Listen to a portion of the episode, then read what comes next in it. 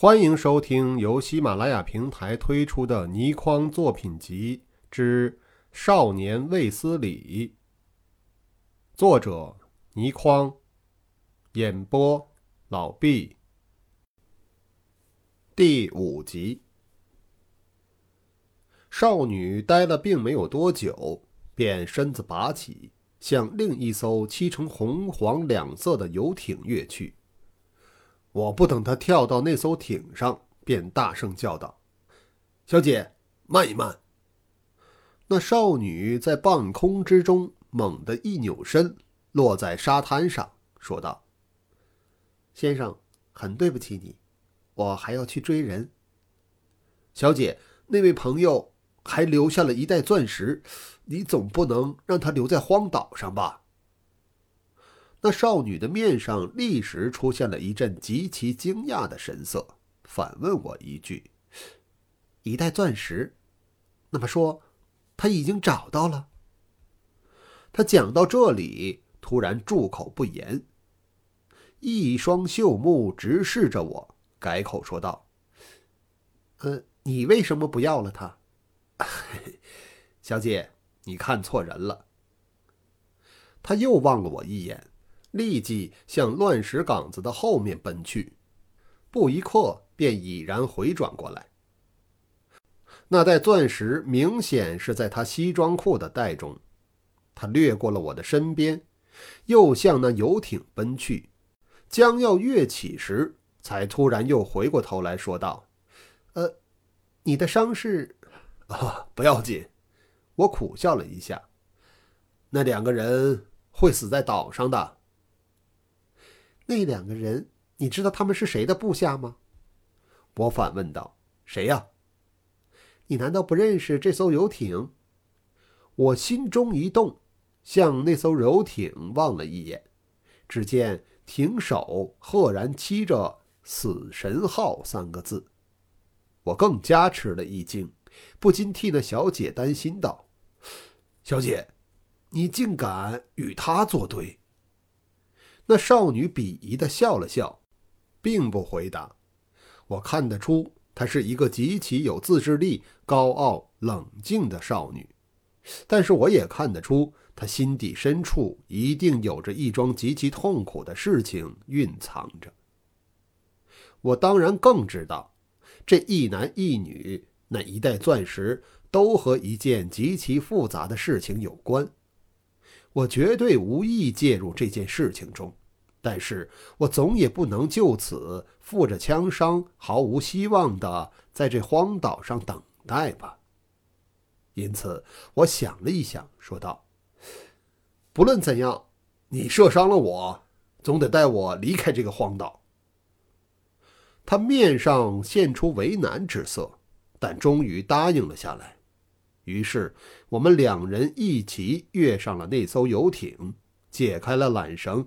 他熟练地开动了马达，游艇啪啪啪啪啪地响着向前驶去。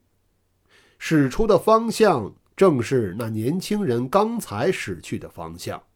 这时候，那小艇早已看不见了。一直等到死神号完全离开了荒岛，我和那个少女才进了船舱中。我们两人刚在船舱中坐定，突然听到“咯”的一声响，一扇暗门打了开来，一个人步履咯咯有声走了出来。我和那少女两人都吃了一惊，因为刚才我们上那艘游艇的时候。也曾经大略的检查了一遍，看艇上是不是有人，而在游艇上竟然也会设有暗室，那倒确实是我们所料不及的。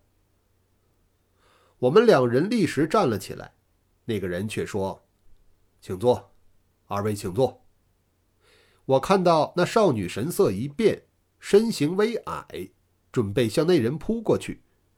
那个人将手中的手杖略略扬了一量，笑道：“石小姐，镇定一点，你看看四周。”我和那少女四面一望，心中更是吃惊。本来挂着油画的两处地方，油画已经自动的向旁边移开，现出两个尺许见方的方洞。每一个方洞的后面都有一个满面横肉的大汉，端着枪瞄准着我们。游艇的船舱能有多大？枪声一响，我们实在是连躲避的机会也没有。我和那少女互望了一下，在这样的情形下，我们有什么法子不依言坐下来呢？那个人的脸上一直保持着微笑，那种微笑甚至是极其优雅的。我趁机打量他，只见他穿着一套笔挺的三件头、领子很阔的西装，戴着一副金丝边眼镜。手中握着一条黑沉沉的手杖，大约有五十上下年纪，完全是一个受过高等教育的中年绅士。随我们坐下之后，他也坐了下来。我发觉他在坐下来的时候行动像是不十分灵活。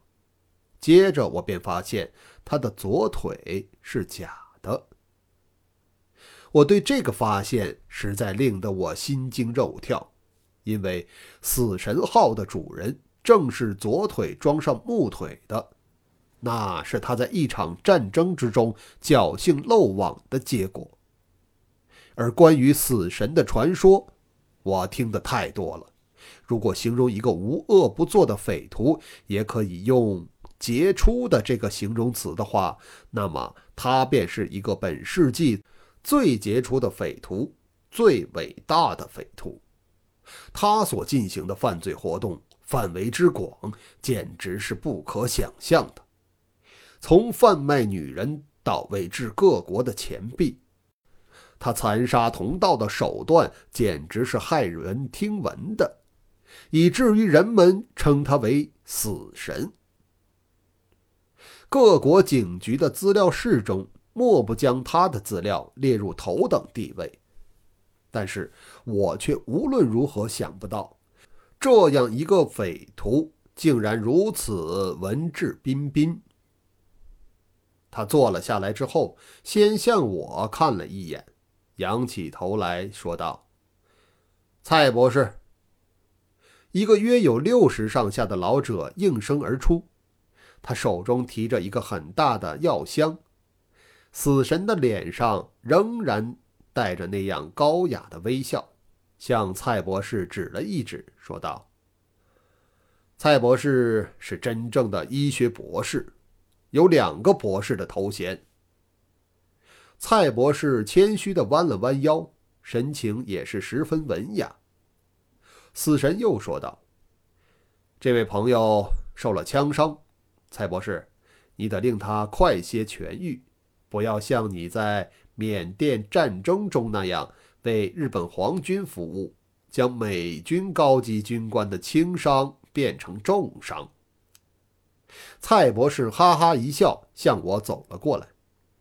他并没有花多少时间，便将我肩头上的伤口包扎的妥妥当当，又为我注射了一针，才又退了开去。死神在椅子上伸了伸身子，然后说道：“好，我们该谈一谈买卖了。如果我没有认错的话，这位是魏先生吧？对于我并未自我介绍，而他便能知道我是什么人这一点，我并不感到什么意外。不必客气。”我也不是一个寂寂无名的人物，尤其是死神这样的匪徒，更应该一看我左手无名指上的那枚紫水晶戒指，便可以认出我来。我肩上的枪伤经过蔡博士的一番手术，疼痛已然减去了不少。应付像死神这样的人，暴跳有什么用呢？我也客气地欠了欠身。说道：“不敢，我叫魏斯理。我报出了姓名。我身边的那个少女面上也现出了惊讶的神色，显然，她也听到过我的名字，并且知道我的为人，但是他却未曾想到，他一枪误伤的，更是出名的爱管闲事的卫斯理。以上便是第五集的内容，感谢您的收听。